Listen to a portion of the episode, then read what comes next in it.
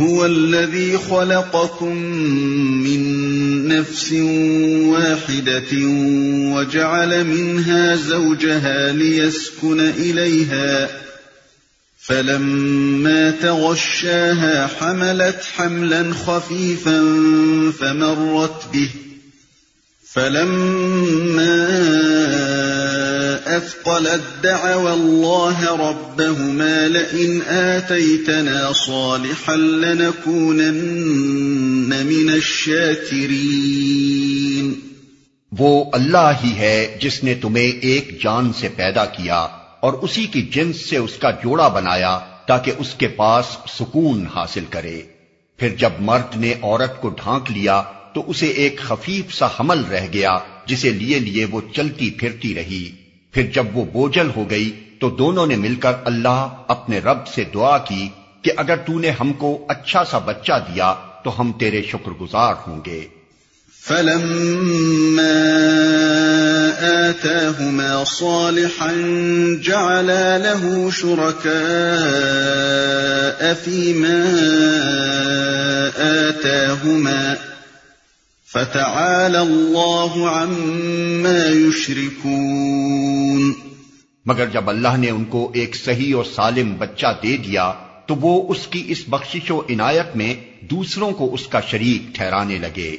اللہ بہت بلند و برتر ہے ان مشرکانہ باتوں سے جو یہ لوگ کرتے ہیں۔ یہاں مشرقین کی جاہلانہ گمراہیوں پر تنقید کی گئی ہے۔ تقریر کا مدعا یہ ہے کہ نوع انسانی کو ابتدان وجود بخشنے والا اللہ تعالیٰ ہے، جس سے خود مشکین کو بھی انکار نہیں۔ پھر ہر انسان کو وجود عطا کرنے والا بھی اللہ تعالیٰ ہی ہے۔ اور اس بات کو بھی مشکین جانتے ہیں۔ عورت کے رحم میں نطفے کو ٹھہرانا، پھر اس خفیف سے حمل کو پرورش کر کے ایک زندہ بچے کی صورت دینا، پھر اس بچے کے اندر طرح طرح کی قوتیں اور قابلیتیں ودیت کرنا، اور اس کو صحیح و سالم انسان بنا کر پیدا کرنا۔ یہ سب کچھ اللہ تعالیٰ کے اختیار میں ہے۔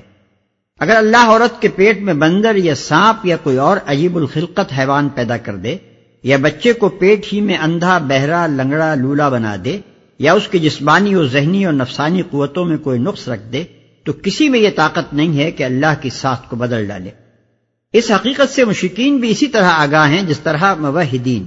چنانچہ یہی وجہ ہے کہ زمانۂ حمل میں ساری امیدیں اللہ ہی سے وابستہ ہوتی ہیں کہ وہی صحیح و سالم بچہ پیدا کرے گا۔ لیکن اس پر بھی جہالت و نادانی کے تغیان کا یہ حال ہے کہ جب امید بر آتی ہے اور چاند سا بچہ نصیب ہو جاتا ہے، تو شکریہ کے لیے نظریں اور نیازیں کسی دیوی، کسی اوتار، کسی ولی اور کسی حضرت کے نام پر چڑھائی جاتی ہیں۔ اور بچے کو ایسے نام دیے جاتے ہیں کہ گویا وہ خدا کے سوا کسی اور کی عنایت کا نتیجہ ہے۔ مثلا حسین بخش، پیر بخش عبد الرسول عبد العزا اور عبد شمس وغیرہ۔ اس تقریر کے سمجھنے میں ایک بڑی غلط فہمی واقع ہوئی ہے، جسے ضعیف روایات نے اور زیادہ تقویت پہنچا دی۔ چونکہ آغاز میں نو انسانی کی پیدائش ایک جان سے ہونے کا ذکر آیا ہے، جس سے مراد حضرت آدم علیہ السلام ہے اور پھر فوراً ہی ایک مرد و عورت کا ذکر شروع ہو گیا ہے، جنہوں نے پہلے تو اللہ سے صحیح و سالم بچے کی پیدائش کے لیے دعا کی، اور جب بچہ پیدا ہو گیا تو اللہ کے بخشش میں دوسروں کو شریک ٹھہرا لیا۔ اس لیے لوگوں نے یہ سمجھا کہ یہ شرک کرنے والے میاں بیوی ضرور حضرت آدم و حوا علیہ السلام ہی ہوں گے۔ اس غلط فہمی پر روایات کا ایک خول چڑھ گیا اور ایک پورا قصہ تصنیف کر دیا گیا کہ حضرت حوا کے بچے پیدا ہو ہو کر مر جاتے آخر کار ایک بچے کی پیدائش کے موقع پر شیطان نے ان کو بہکا کر اس بات پر آمادہ کر دیا کہ اس کا نام عبد الحارث یعنی بندہ شیطان رکھ دیں۔ غضب یہ ہے کہ ان روایات میں سے بعض کی صنعت نبی صلی اللہ علیہ وسلم تک بھی پہنچا دی گئی ہے۔ لیکن در حقیقت کی تمام روایات غلط ہیں اور قرآن کی عبارت بھی ان کی تائید نہیں کرتی۔ قرآن جو کچھ کہہ رہا ہے وہ صرف یہ ہے کہ نو انسانی کا پہلا جوڑا جس سے آفرینش کی ابتدا ہوئی، اس کا خالق بھی اللہ ہی تھا، کوئی دوسرا اس کار تخلیق میں شریک نہ تھا۔ اور پھر ہر مرد و عورت کے ملاپ سے جو اولاد پیدا ہوتی ہے اس کا خالق بھی اللہ ہی ہے جس کا اقرار تم سب لوگوں کے دلوں میں موجود ہے۔ چنانچہ اسی اقرار کی بدولت تم امید و بیم کی حالت میں جب دعا مانگتے ہو تو اللہ ہی سے مانگتے ہو۔ لیکن بعد میں جب امیدیں پوری ہو جاتی ہیں تو تمہیں شرک کی سوچتی ہے۔ اس تقریر میں کسی خاص مرد اور کسی خاص عورت کا ذکر نہیں ہے، بلکہ مشرقین میں سے ہر مرد اور ہر عورت کا حال بیان کیا گیا۔ اس مقام پر ایک اور بات بھی قابل توجہ ہے۔ ان آیات میں اللہ تعالیٰ نے جن لوگوں کی مذمت کی ہے وہ عرب کے مشرقین تھے اور ان کا قصور یہ تھا کہ وہ صحیح و سالم اولاد پیدا ہونے کے لیے تو خدا ہی سے دعا مانگتے تھے، مگر جب بچہ پیدا ہو جاتا تھا تو اللہ کے اس عطیے میں دوسروں کو شکریہ کا حصہ دار ٹھہرا لیتے تھے۔ بلا شبہ یہ حالت بھی نہایت بری تھی، لیکن اب جو شرک ہم توحید کے مدعیوں میں پا رہے ہیں، وہ اس سے بھی بدتر ہے۔ یہ ظالم تو اولاد بھی غیروں ہی سے مانگتے ہیں۔ حمل کے زمانے میں منتیں بھی غیروں کے نام ہی کی مانتے ہیں اور بچہ پیدا ہونے کے بعد نیاز بھی انہی کے آستانوں پر چڑھاتے ہیں۔ اس پر بھی زبان جاہلیت کے عرب مشرق تھے اور یہ مواحد ہیں۔ ان کے لیے جہنم واجب تھی اور ان کے لیے نجات کی گارنٹی ہے۔ ان کی گمراہیوں پر تنقید کی زبانیں تیز ہیں، مگر ان کی گمراہیوں پر کوئی تنقید کر بیٹھے تو مذہبی درباروں میں بے چینی کی لہر دوڑ جاتی ہے۔ اسی حالت کا ماتم حالی مرحوم نے اپنی مسدس میں کیا ہے۔ وہ کہتے ہیں کرے غیر بدھ کی پوجا تو کافر، جو ٹھہرائے بیٹا خدا کا تو کافر، جھکے آگ پر بہر سجدہ تو کافر کواقب میں مانے کرشبہ تو کافر، مگر مومنوں پر کشادہ ہیں راہیں، پرستش کریں شوق سے جس کی چاہیں۔ نبی کو جو چاہیں خدا کر دکھائیں، اماموں کا رتبہ نبی سے بڑھائیں، مزاروں پہ جا جا کے نظریں چڑھائیں، شہیدوں سے جا جا کے مانگیں دعائیں، نہ توحید میں کچھ خلل اس سے آئے، نہ اسلام بگڑے، نہ ایمان جائے۔ أَيُشْرِكُونَ مَا لَا يَخْلُقُ شَيْئًا وَهُمْ يُخْلَقُونَ وَلَا يَسْتَطِيعُونَ لَهُمْ نَصْرًا وَلَا أَنفُسَهُمْ يَنصُرُونَ کیسے نادان ہیں یہ لوگ کہ ان کو خدا کا شریک ٹھہراتے ہیں جو کسی چیز کو بھی پیدا نہیں کرتے بلکہ خود پیدا کیے جاتے ہیں؟ جو نہ ان کی مدد کر سکتے ہیں اور نہ آپ اپنی مدد ہی پر قادر ہیں۔ وَإِن تَدْعُوهُمْ إِلَى الْهُدَى لَا يَتَّبِعُوكُمْ سَوَاءٌ عَلَيْكُمْ أَدْعَوْتُمُوهُمْ أَمْ أَنْتُمْ صَامِتُونَ۔ اگر تم انہیں سیدھی راہ پر آنے کی دعوت دو تو وہ تمہارے پیچھے نہ آئیں۔ تم خواہ انہیں پکارو یا خاموش رہو۔ دونوں صورتوں میں تمہارے لیے یکساں ہی رہے۔ یعنی ان مشکین کے معبودان باطل کا حال یہ ہے کہ سیدھی راہ دکھانا اور اپنے پرستاروں کی رہنمائی کرنا تو درکنار، وہ بیچارے تو کسی رہنما کی پیروی کرنے کے بھی قابل نہیں، حتیٰ کہ کسی پکارنے والے کی پکار کا جواب تک نہیں دے سکتے۔ ان الذين تدعون من دون الله عباد امثالكم فدعوهم فليستجيبوا لكم ان كنتم صادقين تم لوگ خدا کو چھوڑ کر جنہیں پکارتے ہو وہ تو محض بندے ہیں جیسے تم بندے ہو۔ ان سے دعائیں مانگ دیکھو، یہ تمہاری دعاؤں کا جواب دیں اگر ان کے بارے میں تمہارے خیالات صحیح ہیں۔ أَلَهُمْ أَرْجُلٌ يَمْشُونَ بِهَا أَمْ لَهُمْ أَيْدٍ يَبْطِشُونَ بِهَا أَمْ لَهُمْ أَعْيُنٌ يُبْصِرُونَ بِهَا أَمْ لَهُمْ أَعْيُنٌ يُبْصِرُونَ بِهَا أَمْ لَهُمْ آذَانٌ يَسْمَعُونَ بِهَا قل ادعوا شركاءكم ثم كيدون فلا تنظرون کیا یہ پاؤں رکھتے ہیں کہ ان سے چلیں؟ کیا یہ ہاتھ رکھتے ہیں کہ ان سے پکڑیں؟ کیا یہ آنکھیں رکھتے ہیں کہ ان سے دیکھیں؟ کیا یہ کان رکھتے ہیں کہ ان سے سنیں؟ اے محمد، ان سے کہو کہ بلا لو اپنے ٹھہرائے ہوئے شریکوں کو، پھر تم سب مل کر میرے خلاف تدبیریں کرو۔ اور مجھے ہرگز مہلت نہ دو۔ کیا یہ کان رکھتے ہیں کہ ان سے سنیں؟ یہاں ایک بات صاف طور پر سمجھ لینی چاہیے۔ مشرکانہ مذاہب میں تین چیزیں الگ الگ پائی جاتی ہیں۔ ایک تو وہ اسنام تصاویر یا علامات جو مرجع پرستش یعنی آبجیکٹس آف ورشپ ہوتی ہیں۔ دوسرے وہ اشخاص یا ارواح یا معنی جو دراصل معبود قرار دیے جاتے ہیں۔ اور جن کی نمائندگی اسنام اور تصاویر وغیرہ کی شکل میں کی جاتی ہے۔ تیسرے وہ اعتقادات جو ان مشرکانہ عبادات و اعمال کی تہ میں کار فرما ہوتے ہیں۔ قرآن مختلف طریقوں سے ان تینوں چیزوں پر ضرب لگاتا ہے۔ اس مقام پر اس کی تنقید کا رخ پہلی چیز کی طرف ہے۔ یعنی وہ بت محل اعتراض ہیں جن کے سامنے مشرقین اپنے مراسم میں عبادت ادا کرتے اور اپنی عرضیاں اور نیازیں پیش کرتے تھے۔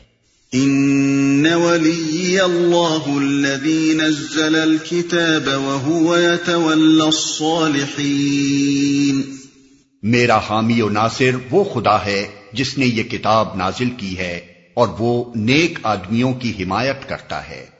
یہ جواب ہے مشرقین کی ان دھمکیوں کا جو وہ نبی صلی اللہ علیہ وسلم کو دیتے تھے۔ وہ کہتے تھے کہ اگر تم ہمارے ان معبودوں کی مخالفت کرنے سے باز نہ آئے اور ان کی طرف سے لوگوں کے عقیدے اسی طرح خراب کرتے رہے، تو تم پر ان کا غضب ٹوٹ پڑے گا اور وہ تمہیں الٹ کر رکھ دیں گے۔ والذين تدعون من دونه لا يستطيعون نصركم ولا أنفسهم ينصرون وَإِن تَدْعُوهُمْ إِلَى الْهُدَى لَا يَسْمَعُوا وَتَرَاهُمْ يَنظُرُونَ إِلَيْكَ وَهُمْ لَا يُبْصِرُونَ بخلاف اس کے تم جنہیں خدا کو چھوڑ کر پکارتے ہو، وہ نہ تمہاری مدد کر سکتے ہیں اور نہ خود اپنی مدد ہی کرنے کے قابل ہیں۔ بلکہ اگر تم انہیں سیدھی راہ پر آنے کے لیے کہو، تو وہ تمہاری بات سن بھی نہیں سکتے۔ بظاہر تم کو ایسا نظر آتا ہے کہ وہ تمہاری طرف دیکھ رہے ہیں مگر فی الواقع وہ کچھ بھی نہیں دیکھتے۔ خذ العفو وأمر بالعرف وأعرض عن الجاهلين۔ اے نبی نرمی اور درگزر کا طریقہ اختیار کرو معروف کی تلقین کیے جاؤ اور جاہلوں سے نہ الجھو۔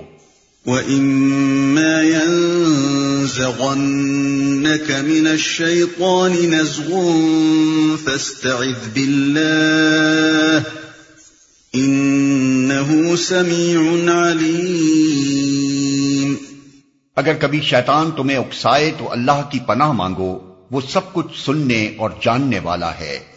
ان الذين اتقوا اذا مسهم طائف من الشيطان تذكروا فاذا هم مبصرون حقیقت میں جو لوگ متقی ہیں، ان کا حال تو یہ ہوتا ہے کہ کبھی شیطان کے اثر سے کوئی برا خیال اگر انہیں چھو بھی جاتا ہے، تو وہ فوراً چوکنے ہو جاتے ہیں اور پھر انہیں صاف نظر آنے لگتا ہے کہ ان کے لیے صحیح طریقہ کار کیا ہے۔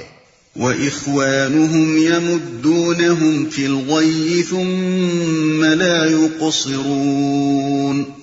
رہے ان کے یعنی شیاطین کے بھائی بند تو وہ انہیں ان کی کجروی میں کھینچے لیے چلے جاتے ہیں اور انہیں بھٹکانے میں کوئی کسر اٹھا نہیں رکھتے۔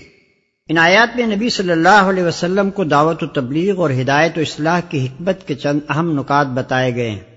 اور مقصود صرف حضور صلی اللہ علیہ وسلم ہی کو تعلیم دینا نہیں ہے، بلکہ حضور کے ذریعے سے ان سب لوگوں کو یہی حکمت سکھانا ہے جو حضور صلی اللہ علیہ وسلم کے قائم مقام بن کر دنیا کو سیدھی راہ دکھانے کے لیے اٹھیں۔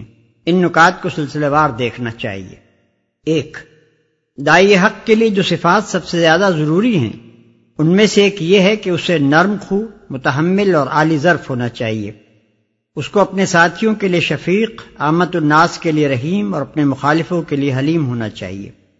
اس کو اپنے رفقا کی کمزوریوں کو بھی برداشت کرنا چاہیے اور اپنے مخالفین کی سختیوں کو بھی۔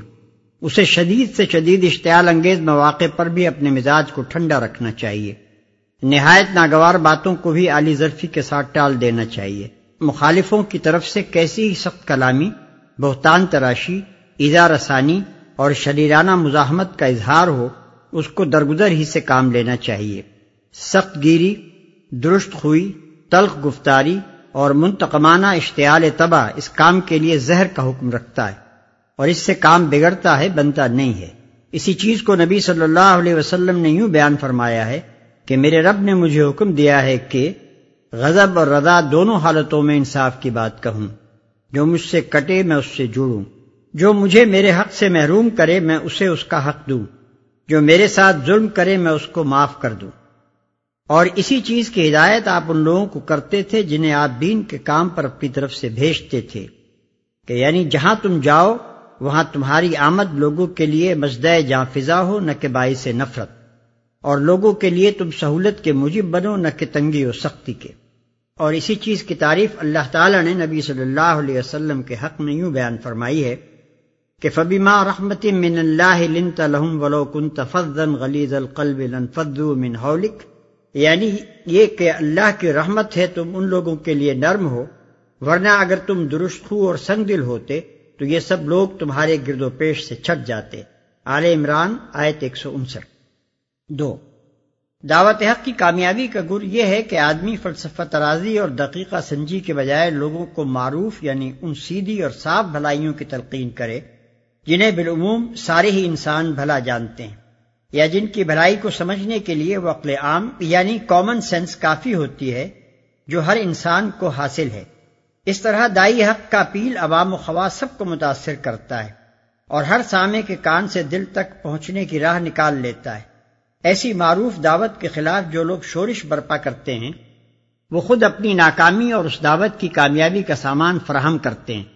کیونکہ عام انسان خواہ وہ کتنے ہی تعصبات میں مبتلا ہوں، جب یہ دیکھتے ہیں کہ ایک طرف ایک شریف النفس اور بلند اخلاق انسان ہے جو سیدھی سیدھی بھلائیوں کی دعوت دے رہا ہے، اور دوسری طرف بہت سے لوگ اس کی مخالفت میں ہر قسم کی اخلاق و انسانیت سے گری ہوئی تدبیریں استعمال کر رہے ہیں، تو رفتہ رفتہ ان کے دل خود بخود مخالفین حق سے پھرتے اور دائی حق کی طرف متوجہ ہوتے چلے جاتے ہیں۔ یہاں تک کہ آخر کار میدان مقابلہ میں صرف وہ لوگ رہ جاتے ہیں جن کے ذاتی مفاد نظام باطل کے قیام ہی سے وابستہ ہوں۔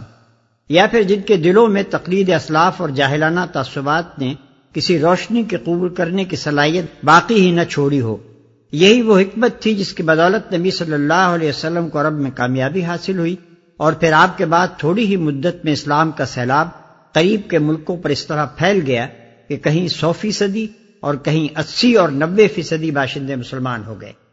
تین اس دعوت کے کام میں جہاں یہ بات ضروری ہے کہ طالبین خیر کو معروف کی تلقین کی جائے، وہاں یہ بات بھی اتنی ہی ضروری ہے کہ جاہلوں سے نہ الجھا جائے۔ خواہ وہ الجھنے اور الجھانے کی کتنی ہی کوشش کریں۔ دائی کو اس معاملے میں سخت محتاط ہونا چاہیے کہ اس کا خطاب صرف ان لوگوں سے رہے جو معقولیت کے ساتھ بات کو سمجھنے کے لیے تیار ہوں۔ اور جب کوئی شخص جہالت پر اتر آئے اور حجت بازی، جھگڑالو پن اور تان و تشنی شروع کر دے تو دائی کو اس کا حریف بننے سے انکار کر دینا چاہیے۔ اس لیے کہ اس جھگڑے میں الجھنے کا حاصل کچھ نہیں ہے۔ اور نقصان یہ ہے کہ دائی کی جس قوت کو اشاعت دعوت اور اصلاح نفوس میں خرچ ہونا چاہیے، وہ اس فضول کام میں ضائع ہو جاتی ہے۔ چار، نمبر تین میں جو ہدایت کی گئی ہے، اسی کے سلسلے میں مزید ہدایت یہ ہے کہ جب کبھی دائی حق مخالفین کے ظلم اور ان کی شرارتوں اور ان کے جاہلانہ اعتراضات و الزامات پر اپنی طبیعت میں اشتعال محسوس کرے تو اسے فوراً سمجھ لینا چاہیے کہ یہ نزد شیطانی یعنی شیطان کی اکساہٹ ہے۔ اور اسی وقت خدا سے پناہ مانگنی چاہیے کہ اپنے بندے کو اس جوش میں بہ نکلنے سے بچائے اور ایسا بے قابو نہ ہونے دے کہ اس سے دعوت حق کو نقصان پہنچانے والی کوئی حرکت سرزد ہو جائے۔ دعوت حق کا کام بہرحال ٹھنڈے دل سے ہی ہو سکتا ہے اور وہی قدم صحیح اٹھ سکتا ہے جو جذبات سے مغلوب ہو کر نہیں، بلکہ موقع و محل کو دیکھ کر خوب سوچ سمجھ کر اٹھایا جائے۔ لیکن شیطان جو اس کام کو فروغ پاتے ہوئے کبھی نہیں دیکھ سکتا، ہمیشہ اس کوشش میں لگا رہتا ہے کہ اپنے بھائی بندوں سے دائی حق پر طرح طرح کے حملے کرائے اور پھر ہر حملے پر دائی حق کو اکسائے کہ اس حملے کا جواب تو ضرور ہونا چاہیے۔ یہ اپیل جو شیطان دائی کے نفس سے کرتا ہے، اکثر بڑی بڑی پرفریب تعویلوں اور مذہبی اصلاحوں کے غلاف میں لپٹا ہوا ہوتا ہے۔ لیکن اس کی تہ میں بجز نفسانیت کی اور کوئی چیز نہیں ہوتی۔ اسی لیے آخری دو آیتوں میں فرمایا کہ جو لوگ متقی یعنی خدا ترس اور بدی سے بچنے کے خواہش مند ہیں، وہ تو اپنے نصب میں کسی شیطانی تحریک کا اثر اور کسی برے خیال کی کھٹک محسوس کرتے ہی فوراً چوکنے ہو جاتے ہیں اور پھر انہیں صاف نظر آ جاتا ہے کہ اس موقع پر دعوت دین کا مفاد کس طرز عمل کے اختیار کرنے میں ہے اور حق پرستی کا تقاضا کیا ہے۔ رہے وہ لوگ جن کے کام میں نفسانیت کی لاگ لگی ہوئی ہے اور اس وجہ سے جن کا شیاطین کے ساتھ بھائی چارے کا تعلق ہے تو وہ شیطانی تحریک کے مقابلے میں نہیں ٹھہر سکتے اور اس سے مغلوب ہو کر غلط راہ پر چل نکلتے ہیں۔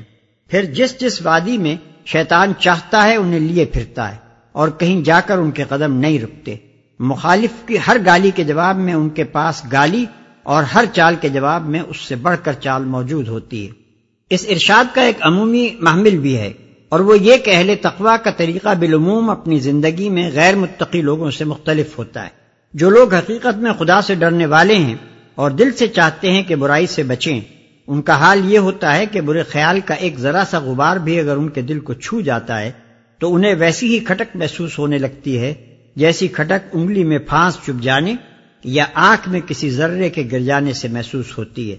چونکہ وہ برے خیالات، بری خواہشات اور بری نیتوں کے خوگر نہیں ہوتے، اس وجہ سے یہ چیزیں ان کے لیے اسی طرح خلاف مزاج ہوتی ہیں جس طرح انگلی کے لیے پھانس یا آنکھ کے لیے ذرہ یا ایک نفیس تباہ اور صفائی پسند آدمی کے لیے کپڑوں پر سیاہی کا ایک داغ یا گندگی کی ایک چھینٹ پھر جب یہ کھٹک انہیں محسوس ہو جاتی ہے تو ان کی آنکھیں کھل جاتی ہیں اور ان کا ضمیر بیدار ہو کر اس غبار شرک کو اپنے اوپر سے جھاڑ دینے میں لگ جاتا ہے۔ بخلاف اس کے جو لوگ نہ خدا سے ڈرتے ہیں، نہ بدی سے بچنا چاہتے ہیں اور جن کی شیطان سے لاگ لگی ہوئی ہے، ان کے نفس میں برے خیالات برے ارادے، برے مقاصد پکتے رہتے ہیں اور وہ ان گندی چیزوں سے کوئی اپراہٹ اپنے اندر محسوس نہیں کرتے۔ بالکل اسی طرح جیسے کسی دیگچی میں سور کا گوشت پک رہا ہو اور وہ بے خبر ہو کہ اس کے اندر کیا پک رہا ہے، یا جیسے کسی بھنگی کا جسم اور اس کے کپڑے غلازت میں لتھڑے ہوئے ہوں اور اسے کچھ احساس نہ ہو کہ وہ کن چیزوں میں آلودہ ہے۔ وَإِذَا لَمْ تَأْتِهِمْ بِآيَةٍ قَالُوا لَوْلَا اجْتَبَيْتَهَا قل انما اتبع ما يوحى الي من ربي هذا بصائر من ربكم وهدى ورحمه لقوم يؤمنون اے نبی، جب تم ان لوگوں کے سامنے کوئی نشانی یعنی معجزہ پیش نہیں کرتے، تو یہ کہتے ہیں کہ تم نے اپنے لیے کوئی نشانی کیوں نہ انتخاب کر لی۔ ان سے کہو، میں تو صرف اس وہی کی پیروی کرتا ہوں جو میرے رب نے میری طرف بھیجی ہے۔ یہ بصیرت کی روشنیاں ہیں تمہارے رب کی طرف سے اور ہدایت اور رحمت ہے ان لوگوں کے لیے جو اسے قبول کریں۔ تم نے اپنے لیے کوئی نشانی کیوں نہ انتخاب کر لی؟ کفار کے سوال میں ایک سری تان کا انداز پایا جاتا تھا۔ یعنی ان کے کہنے کا مطلب یہ تھا کہ میاں جس طرح تم نبی بن بیٹھے ہو اسی طرح کوئی معجزہ بھی چھانٹ کر اپنے لیے بنا لائے ہوتے لیکن آگے ملاحدہ ہو کہ استان کا جواب کس شان سے دیا جاتا ہے۔ یہ بصیرت کی روشنیاں ہیں تمہارے رب کی طرف سے اور ہدایت اور رحمت ہے ان لوگوں کے لیے جو اسے قبول کریں۔ یعنی میرا منصب یہ نہیں ہے کہ جس چیز کی مانگ ہو یا جس کی میں خود ضرورت محسوس کروں، اسے خود ایجاد یا تصنیف کر کے پیش کر دوں۔ میں تو ایک رسول ہوں اور میرا منصب صرف یہ ہے کہ جس نے مجھے بھیجا ہے، اسی کی ہدایت پر عمل کروں۔ معجزے کے بجائے میرے بھیجنے والے نے جو چیز میرے پاس بھیجی ہے، وہ یہ قرآن ہے۔ اس کے اندر بصیرت افروز روشنیاں موجود ہیں۔ اور اس کی نمایاں ترین خوبی یہ ہے کہ جو لوگ اس کو مان لیتے ہیں، ان کو زندگی کا سیدھا راستہ مل جاتا ہے۔ اور ان کے اخلاق حسنہ میں رحمت الہی کے آثار صاف حویدہ ہونے لگتے ہیں۔ وَإِذَا قُرِئَ الْقُرْآنُ فَاسْتَمِعُوا لَهُ وَأَنصِتُوا لَعَلَّكُمْ تُرْحَمُونَ۔ جب قرآن تمہارے سامنے پڑھا جائے تو اسے توجہ سے سنو اور خاموش رہو شاید کہ تم پر بھی رحمت ہو جائے۔ یعنی یہ جو تعصب اور ہر درمی کی وجہ سے تم لوگ قرآن کی آواز سنتے ہی کانوں میں انگلیاں ٹھوس لیتے ہو اور شور و غل برپا کرتے ہو تاکہ نہ خود سنو اور نہ کوئی دوسرا سن سکے، اس روش کو چھوڑ دو۔ اور غور سے سنو تو صحیح کہ اس میں تعلیم کیا دی گئی۔ کیا جبکہ اس کی تعلیم سے واقف ہو جانے کے بعد تم خود بھی اسی رحمت کے حصے دار بن جاؤ جو ایمان لانے والوں کو نصیب ہو چکی ہے۔ مخالفین کی تان آمیز بات کے جواب میں، یہ ایسا لطیف و شیریں اور ایسا دلوں کو مسخر کرنے والا انداز تبلیغ ہے کہ اس کی خوبی کسی طرح بیان کی متحمل نہیں ہو سکتی۔ جو شخص حکمت تبلیغ سیکھنا چاہتا ہو، وہ اگر غور کرے تو اس جواب میں بڑے سبق پا سکتا ہے۔ اس آیت کا اصل مقصود تو وہی ہے جو ہم نے اوپر بیان کیا ہے۔ لیکن ضمن اس سے یہ حکم بھی نکلتا ہے کہ جب خدا کا کلام پڑھا جا رہا ہو تو لوگوں کو ادب سے خاموش ہو جانا چاہیے اور توجہ کے ساتھ اسے سننا چاہیے۔ اسی سے یہ بات بھی مستمت ہوتی ہے کہ امام جب نماز میں قرآن کی تلاوت کر رہا ہو تو مقتدیوں کو خاموشی کے ساتھ اس کی سماعت کرنی چاہیے۔ لیکن اس مسئلے میں آئمہ کے درمیان اختلاف واقع ہو گیا ہے۔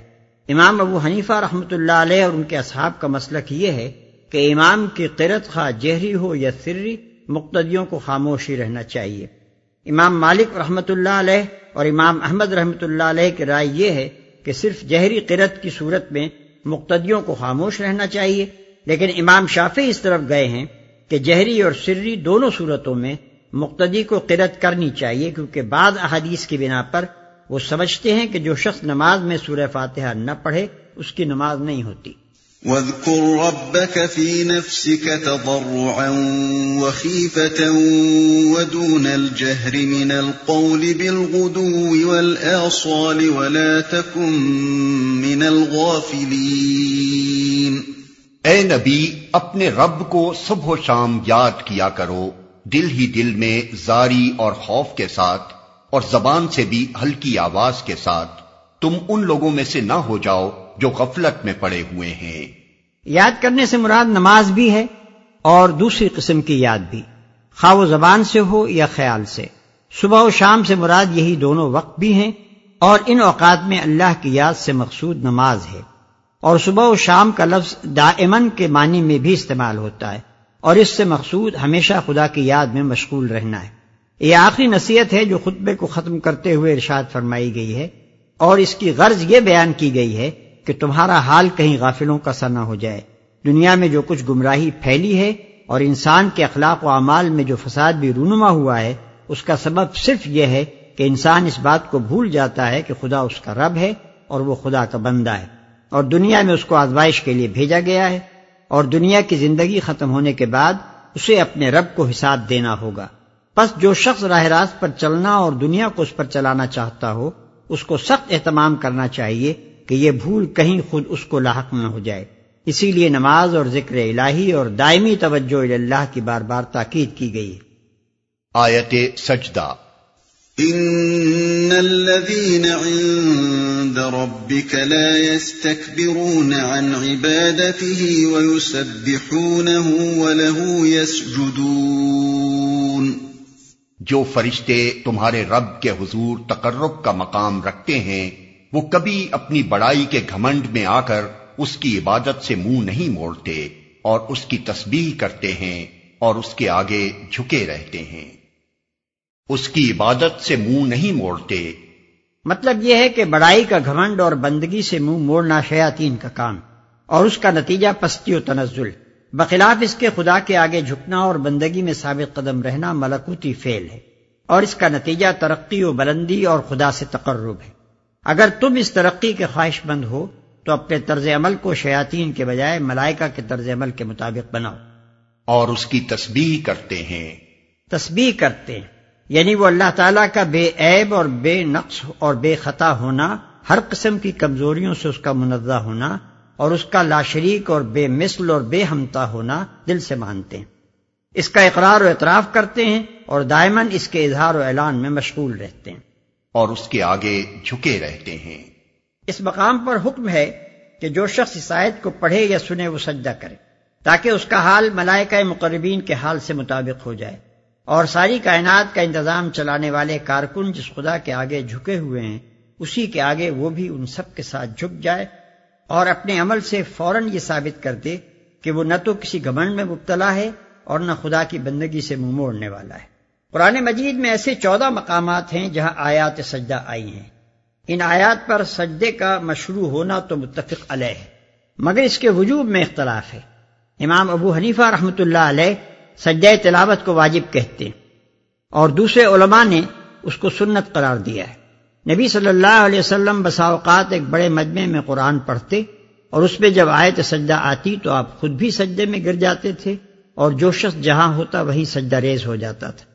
حتیٰ کہ کسی کو سجدہ کرنے کے لیے جگہ نہ ملتی تو وہ اپنے آگے والے شخص کی پیٹھ پر سر رکھ دیتا۔ یہ بھی روایات میں آیا ہے کہ آپ نے فتح مکہ کے موقع پر قرآن پڑھا اور اس میں جب آیت سجدہ آئی تو جو لوگ زمین پر کھڑے تھے انہوں نے زمین پر سجدہ کیا اور جو گھوڑوں اور اونٹوں پر سوار تھے وہ اپنی سواریوں پر ہی جھک گئے۔ کبھی آپ نے دوران خطبہ میں آیت سجدہ پڑھی ہے تو ممبر سے اتر کر سجدہ کیا ہے اور پھر اوپر جا کر خطبہ شروع کر دیا ہے۔ اس سجدے کے لیے جمہور انہی شرائط کے قائل ہیں جو نماز کی شرطیں ہیں۔ یعنی بابوزو ہونا، قبلہ رخ ہونا اور نماز کی طرح سجدے میں زمین پر سر رکھنا۔ لیکن جتنی احادیث سجود تلاوہ کے باب میں ہم کو ملی ہیں، ان میں کہیں ان شرطوں کے لیے کوئی دلیل موجود نہیں ہے۔ ان سے تو یہی معلوم ہوتا ہے کہ آیت سجدہ سن کر جو شخص جہاں جس حال میں ہو جھک جائے، خواہ باوضو ہو یا نہ ہو، خواہ استقبال قبلہ ممکن ہو یا نہ ہو، خواہ زمین پر سر رکھنے کا موقع ہو یا نہ ہو۔ سلف میں بھی ہم کو ایسی شخصیتیں ملتی ہیں جن کا عمل اس طریقے پر تھا۔ چنانچہ امام بخاری رحمۃ اللہ علیہ نے حضرت عبداللہ ابن عمر رضی اللہ عنہ کے متعلق لکھا ہے کہ وہ وضو کے بغیر سجدہ تلاوت کرتے تھے اور ابو عبد الرحمان سلمی کے متعلق فتح الباری میں لکھا ہے کہ وہ راستہ چلتے ہوئے قرآن مجید پڑھتے جاتے تھے اور اگر کہیں آیت سجدہ آ جاتی تو بس سر جھکا لیتے تھے۔ خواہ بابوزو ہوں یا نہ ہوں اور خواہ قبلہ رخ بھی ہوں یا نہ ہوں۔ ان وجوہ سے ہم سمجھتے ہیں کہ اگرچہ زیادہ مبنی بر احتیاط مسلک جمہور ہی کا ہے۔ لیکن اگر کوئی شخص جمہور کے مسلک کے خلاف عمل کرے تو اسے ملامت بھی نہیں کی جا سکتی۔ کیونکہ جمہور کی تائید میں کوئی کیونکہ جمہور کی تائید میں کوئی سنت ثابتہ موجود نہیں ہے۔ اور سلف میں ایسے لوگ پائے گئے ہیں جن کا عمل جمہور کے مسلک سے مختلف تھا۔